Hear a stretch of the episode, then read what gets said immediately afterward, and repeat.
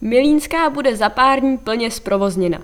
Stanislav D. Břeň Několika měsíční práce na výměně vodovodní a kanalizační sítě v Milínské ulici se blíží ke konci. Do poloviny prosince by se měla vrátit také městská hromadná doprava.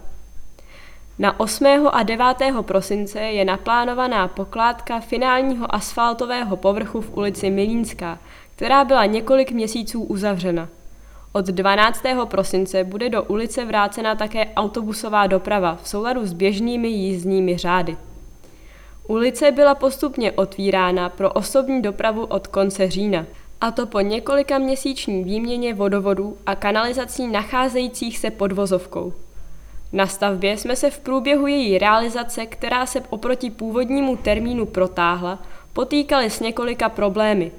V jedné jediné ulici se stavebníci setkali s velmi rozdílným podložím, kdy na jedné straně ulice bylo třeba zajistit speciální pažení kvůli nestabilnímu podloží a o pár desítek metrů dále se odstraňoval skalní masiv, informoval starosta Jan Konvalinka. Při realizaci stavby se také několikrát řešil havarijní stav na vodovodním řadu. Stavba to nebyla jednoduchá a nejen obyvatelům této lokality přinesla komplikace v každodenním životě, uvedl starosta. Podle něj je ale nutné s ohledem na stáří a stav postupně a systematicky měnit vodovodní a kanalizační rozvody v celém městě.